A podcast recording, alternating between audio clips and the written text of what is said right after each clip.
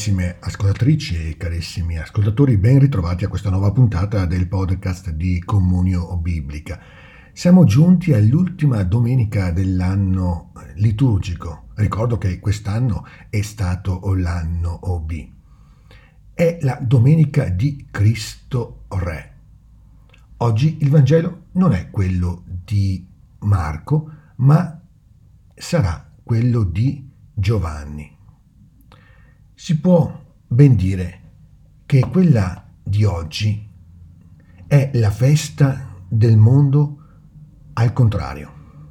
Israele attende un liberatore dal gioco romano ed ecco che c'è un uomo mite e umile che si lascia condannare e giustiziare proprio secondo le leggi dell'impero che avrebbe dovuto abbattere. Forse la stessa Chiesa, oggi come in passato, si aspetterebbe dal suo Signore una mano, perché tutti la ascoltino o magari la ossequino. Ma non è così. Il dialogo compilato è in realtà un modo sottile con cui la liturgia ci aiuta a entrare in un nuovo avvento. Il Re che attendiamo, il re che speriamo è l'umiliato, l'umiliato dalle fasce alla tomba. Nessuna rivincita è possibile nella logica del Vangelo di Gesù. Il mio regno non è di questo mondo.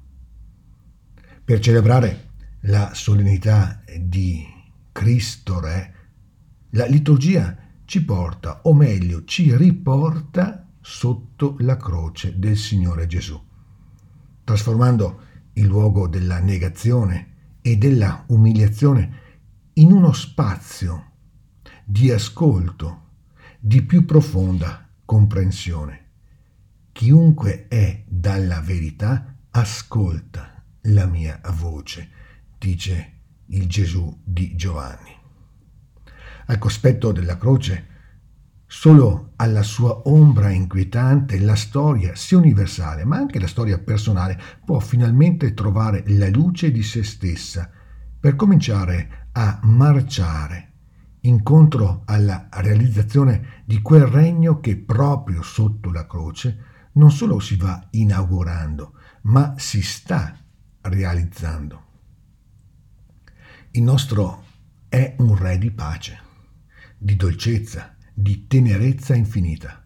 Essere quindi suoi discepoli significa entrare sempre di più in verità e concretamente in questo medesimo universo relazionale, le cui caratteristiche sono la pace, la dolcezza e una infinita tenerezza.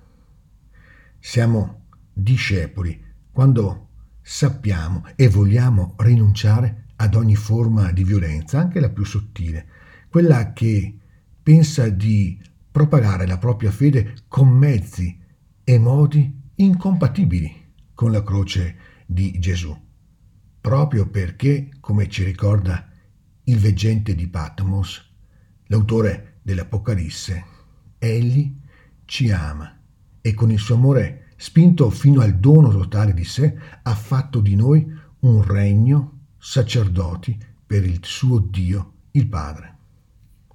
Quindi le nostre sole armi sono quelle del Signore, il Signore che si lascia umiliare e deridere, pur di non umiliare mai e di non deridere in nessun caso e in nessun modo.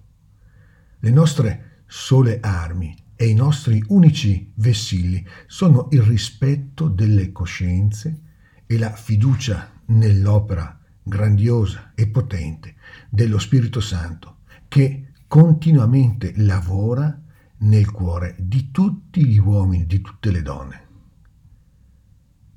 Gesù rende testimonianza alla verità con la sua vita offerta in modo incondizionato. A noi ora tocca rivivere il dovere di rendergli testimonianza con la nostra vita offerta come è la sua che diventa garanzia e condizione perché il suo regno non sia mai distrutto.